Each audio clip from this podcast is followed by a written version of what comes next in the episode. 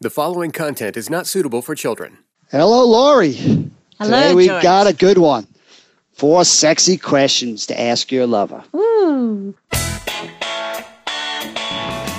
Welcome to Foreplay Radio, Couples and Sex Therapy. I'm Laurie Watson, your sex therapist, And I'm George Faller, your couples therapist. and we are passionate about talking about sex and helping you develop a way to talk to each other. Our mission is to help our audience develop a healthier relationship to sex that integrates the mind, the heart, and the body. Just as we begin, please remember to check out Uberlube. Uberlube.com is where you can get this great lubricant and help support Foreplay Radio. How do we communicate and have conversations around sex?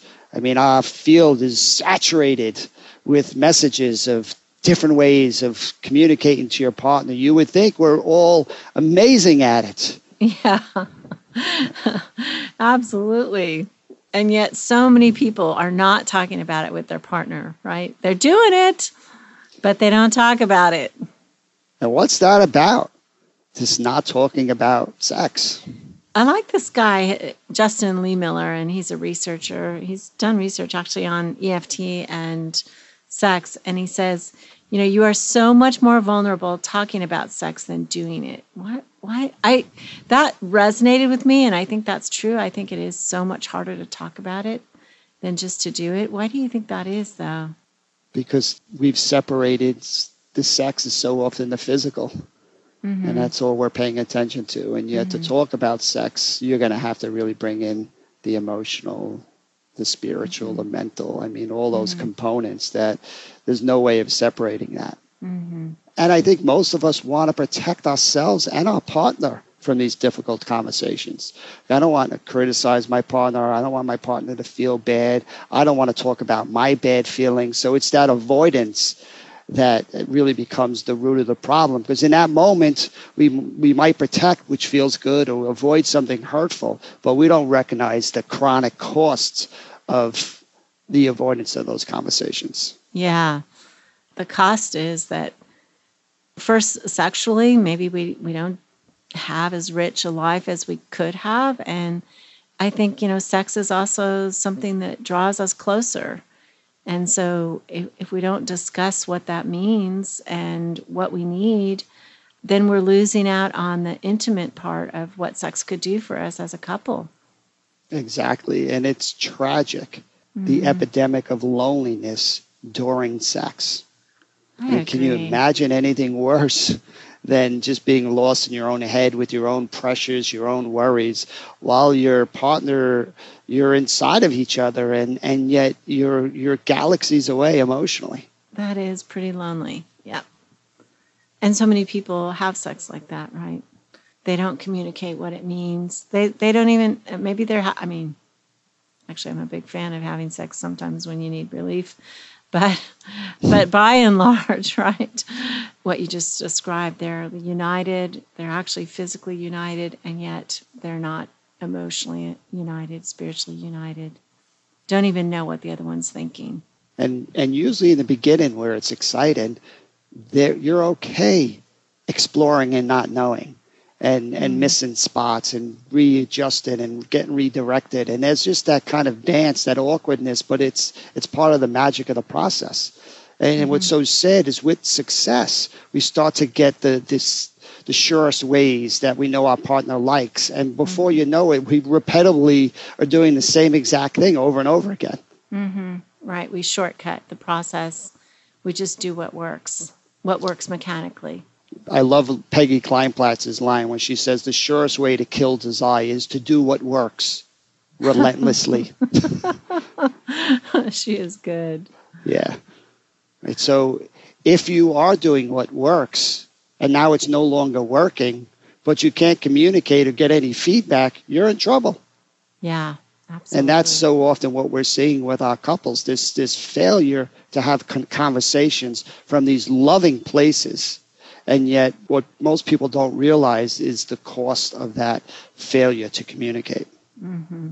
the loving place. You mean when we protect our partner because we don't want to hurt their feelings, we don't want to challenge them, we don't want to tell them what we're thinking and feeling that's not working. lest they be offended and crushed.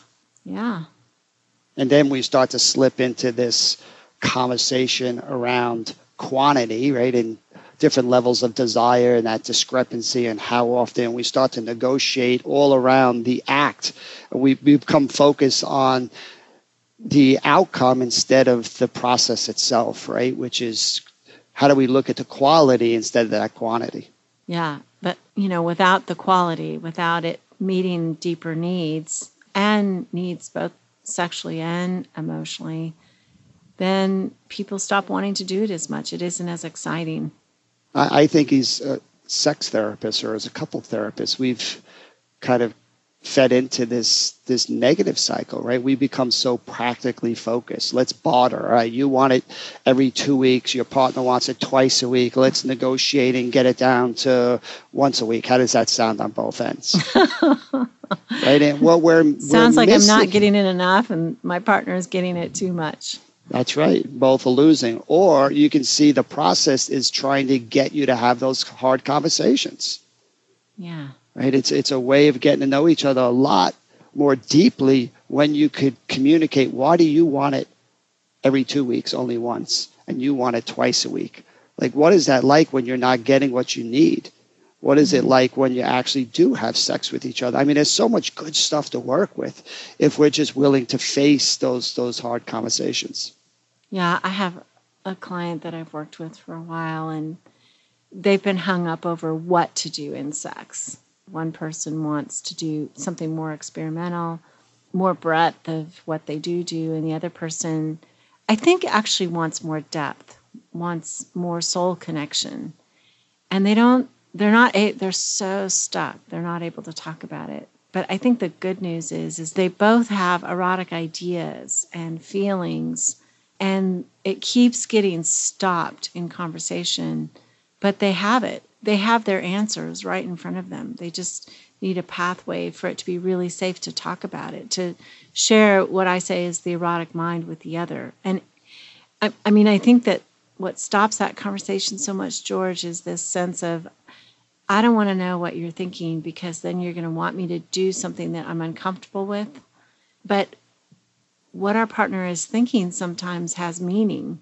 And if you can't listen past what alarms go off inside your own body and hear your partner all the way through, you, you never kind of get to what it means to them to have that.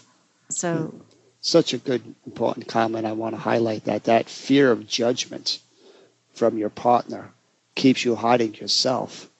But in effect, what you're doing is you're judging yourself and your partner without even risking. mm-hmm. right? You're saying, I don't believe my partner will be able to understand this. And I, I don't think I'm, I deserve being able to say that or to stand up for that, right? And then there's nothing we could do with those judgments that are never even expressed. Mm-hmm. They're never going to change. we also have to manage not not just the fear of our partner's judgment, but when our partner is speaking, I guess the alarm that goes off inside us. Mhm. You know that that piece. Like, can you just tamp that down a little bit for a period of time? Like, think about it as a process of conversations. What's the meaning behind this thing that my partner wants to do that that I don't? And why am I so fearful? What is it in me that is causing this fear? It's that curiosity and kind of that mindfulness, like just observing, okay, I, I feel really anxious about this right now. I, I'm going to see that I'm I'm feeling really anxious, but I'm not going to shut down. I'm going to stay open to process and to see what happens. It, it's a huge discipline to do that. I, I like the word discipline. Great lovers are disciplined. They put in the work. They're very intentional. And that in, includes the importance of conversation. We need to really redefine the target. I, again, as a therapist, I see often how I feed this negative pattern. I can so focus on dysfunction and trying to get them towards something more functional. Mm-hmm. When how do I put my aim my target for something even better than functional? Like what is great sex? People that are having great sex don't aren't interested in not having sex. They don't even think about it. People that are having great conversations around sex, this becomes natural. They can't imagine life without these conversations, If every time you have a conversation it doesn't end well, no wonder why you dread these conversations. Mm-hmm. So I think that's our challenge. Like, how do we help people have success in their conversations? Both people need to be intentional in starting this off. Like, we don't want this to end the way all these conversations end, which is both of us feeling worse. Can we both work on the goal of having success in this conversation? I mm-hmm. think that mm-hmm. intentionality on the front end makes it a lot more likely that you can hit that successful target. Mm-hmm. And I know that I've got people listening who are sexual pursuers and they're like, absolutely, let's have these big conversations. That's what I want to do.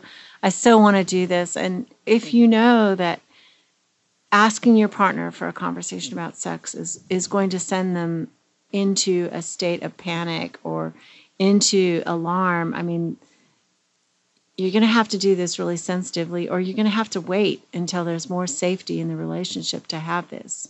I know this is really exciting to do this, but but you also have to think about who your partner is and what's going on right now in your sex life. I mean, I'm thinking of a couple people, you know, and I'm like, I don't want them to open this conversation right now with their partner because it's it's going to push them beyond where they're ready. So we have to we have to think about the timing of this too. Right, and both people have to buy in you can't just have one person buy into this wanting to have this conversation. Otherwise it's not going to be successful. So right. that is the really big question. How do you get the withdrawer or the avoider who doesn't want to have the conversation to see the value in having the conversation for themselves and the betterment of the relationship not just out of obligation to their partner? Yeah and we're going to come back and offer you four questions that we've thought of that are just open ended and hopefully something w- that will spur conversation that you can make safe and maybe even sexy. I'm looking forward. Okay. I'm doing a Patreon Live on July 10th, Friday night, and I'm pushing it back because I think a lot of people could not join our first one. This is going to be at 8 p.m. Eastern Standard Time. For those who are our patrons, please come and join me. We really want you to check out uberlube.com with the coupon foreplay it's a great lubricant. It's the one that I've been recommending for years, and I recommend it because it is a great glide. It has no taste, it has no smell, and so you can use it throughout your lovemaking experience. That would be an awesome feel for you to try this if you haven't already tried it. It's also made from basically silicone. And what's good about silicone, I don't know if I've said this before, but it doesn't get easily absorbed into the body. So some lubricants get gummy and actually create a drag, and that is a not good feeling. But this one stays on the surface of the skin, it's not absorbed, so it's always gliding. And that is great for touching, great for sexual intercourse.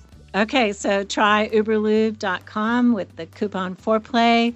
We appreciate our sponsors, and they are also sending out free packages to the first 20 patrons who come and sponsor us on Foreplay Radio. Boone, North Carolina, August 28th, 29th, and 30th a weekend up in the mountains to talk about sex. Do we get any better than that, Laurie?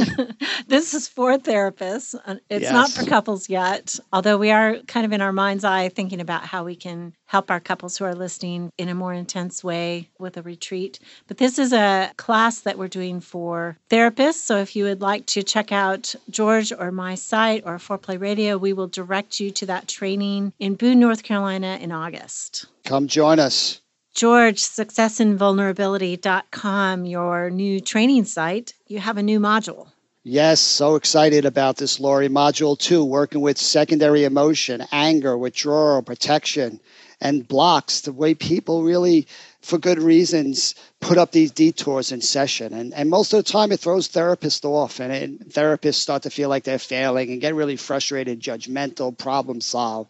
And they miss the beautiful opportunity, these blocks, to really pivot and become flexible. And really, it's the process telling us where we need to go. We just need to learn how to embrace these blocks. So I'm so excited about this module. So please, therapists listening, you want to get better at your craft, sign up and join us. George's new module in successinvulnerability.com. Check check it out, talking about secondary emotions and blocks.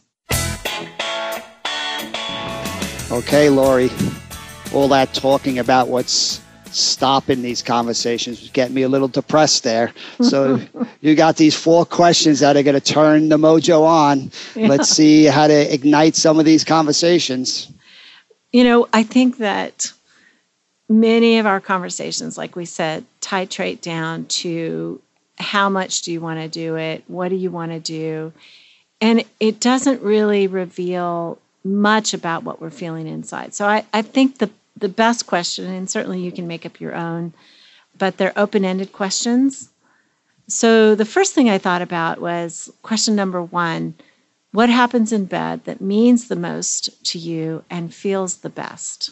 Mm. So, so we're talking about two parts the emotional aspect of sex, maybe the spiritual aspect of sex, and also the physical aspect of sex. And we're just asking our partner to think about both parts. I love that question. It's really getting to the heart of the quality. Mm-hmm. Like, what made this really work well for me mm-hmm. and my partner and their relationship where I'm becoming deeper in myself and yet simultaneously more connected in a deeper way with my partner. Mm-hmm. Yeah, absolutely. And how many of us never answer that question? Right. We feel it, but we just kind of on to the next thing. And this is making it more intentional. And I think what you just said, you know, some of us don't answer it. I think this is a question not just for our partner, it's a question for ourselves.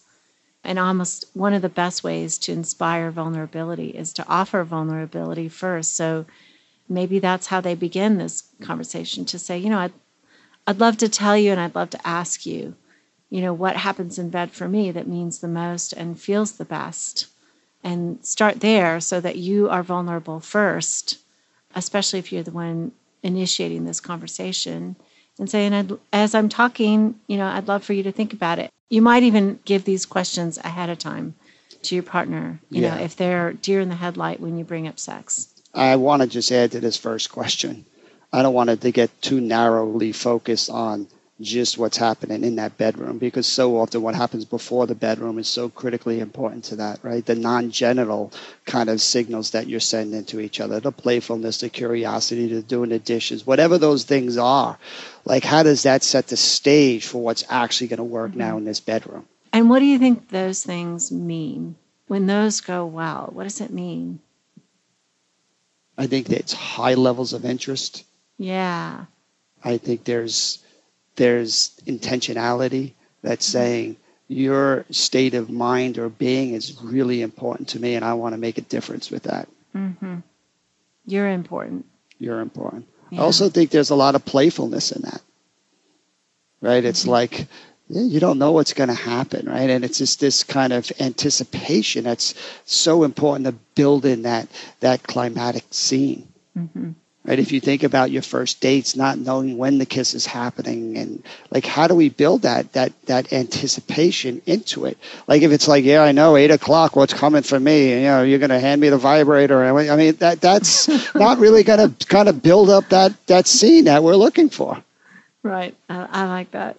Uh, and I thought, I, as I was thinking about this, I thought, you know, one of the things that means the most to me is our laughter between my husband and I, like there's there's it, it is always fun and always filled with laughter.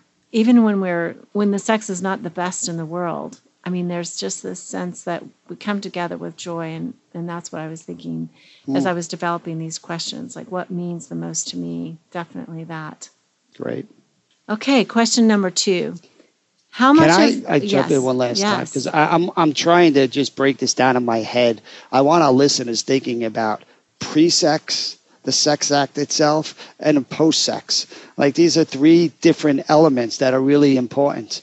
And if you could start identifying, like, where am I really strong? Which ones can I work on? I mean, the goal is to have strength in all three, right? If you're mm-hmm. building up that anticipation in the pre act, that's probably setting up the act itself to be more successful. Mm-hmm. And then how intentional you are afterwards, that afterglow, kind of staying in that, really installing that positive emotion that comes in these moments. I mean, I, I think that intentionality I find helpful. Mm-hmm. You're asking people to think about it on at different stages and different levels. The question, what feels the best, you know, that can be a hard one to answer, right? Because so many times that one is where people get snagged. You know, it's like, oh, I don't want to actually say those words out loud. That feels so vulnerable to say that out loud. That can be tough. Yeah, I'm just laughing to myself saying I could see be having a conversation with my wife. Well, what do you want to talk about? The pre, the during, the post, and give it scores, and like just seeing her roll her eyes, saying, "Oh my, this about the last thing I'd want to do is to have that conversation."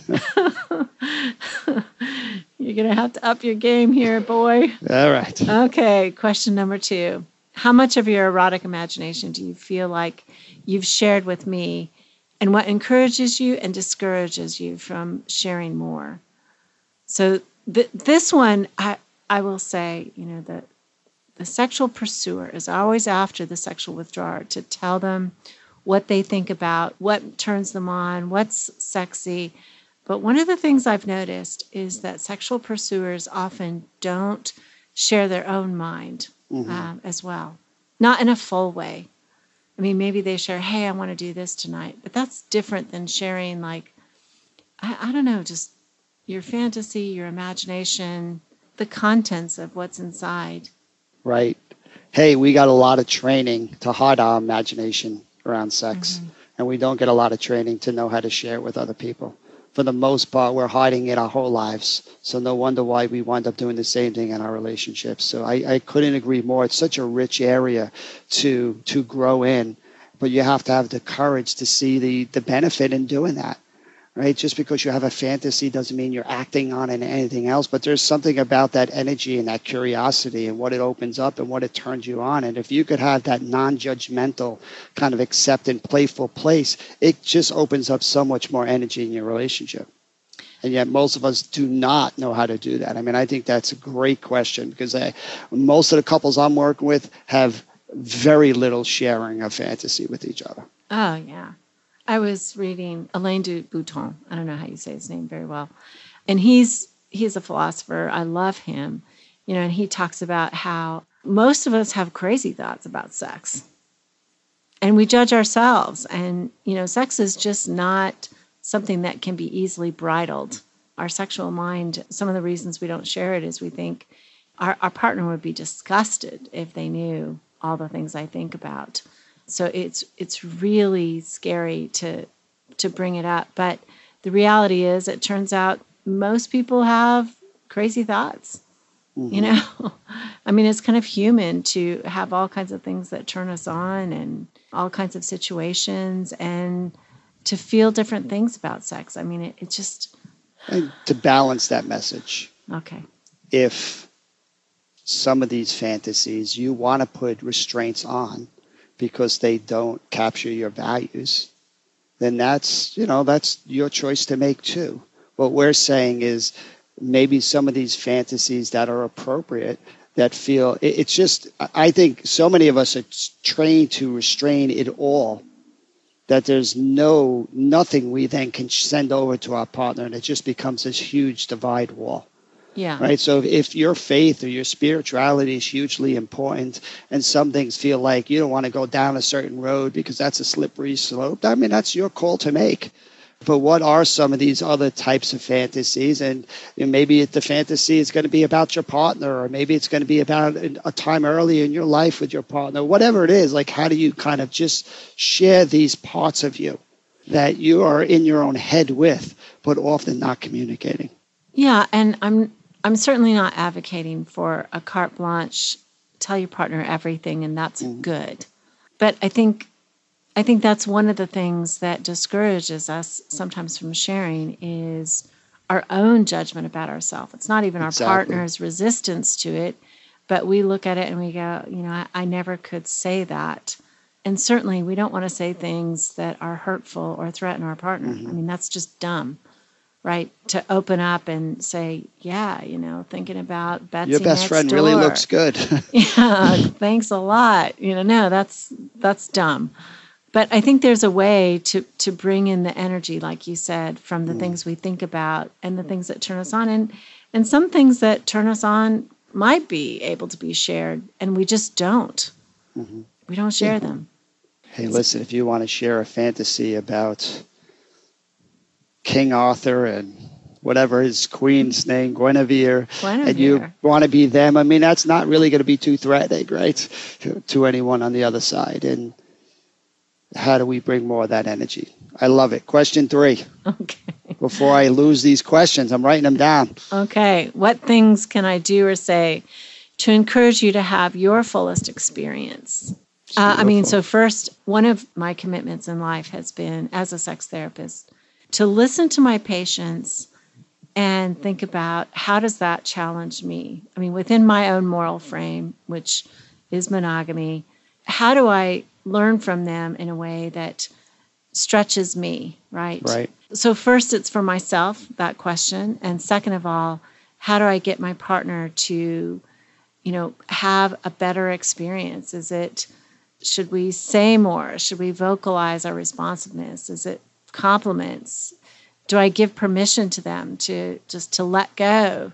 Mm-hmm. Or do they need certain touches at certain times when they're having trouble? Like, I, I want to know all that. Awesome.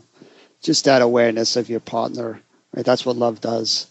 It's just trying to grow and, and recognize. And too many of us are lonely because we're just in ourselves in the act, right? That's that awareness of your partner and becoming part of something bigger than yourself. Really cool. All right, what you got on the last one? Okay, our last question is tell me a couple of things about our sexual experience that you don't think I know. Ah. Ooh. Right, You can feel the energy in that, a little riskiness. You can see how that's going to turn up those levels of engagement. That question alone, I could feel myself perking up. okay. So, so I mean, it could be good and bad. Could be um, things that are exciting and, and things that maybe your partner doesn't know. I've had a lot of women who have sexual pain, and their partner doesn't know that. All their partner sees is that they're turning off. But good, exciting things. I appreciate your response. Okay. I'm looking for the opportunity here. Yeah. And if it's not, that's one of our huge messages. If you're in pain, if you're trying to protect your partner, whatever the good reasons why you're keeping yourself hidden, the cost of keeping yourself hidden is going to be further distance in lower levels of engagement, right? Which is going to head us towards poorer sex. Great lovers are fully engaged. That's our target we keep aiming for. So those four questions are such a good way of really getting people to be much more intentional about noticing what's working, what's not working, and communicating with their partner. Awesome, Laurie. I love them. Okay, thanks. You guys remember to check out our sponsor, uberlube.com with the coupon Foreplay. And thanks for listening to Foreplay Radio. Yeah. And P.S., please tune in to our Patreon page so that you can catch the next exclusive episode and our next Facebook Live. We appreciate you joining us to spread this really important message.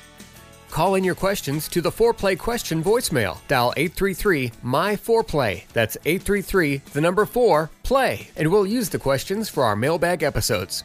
All content is for entertainment purposes only and should not be considered as a substitute for therapy by a licensed clinician or as medical advice from a doctor.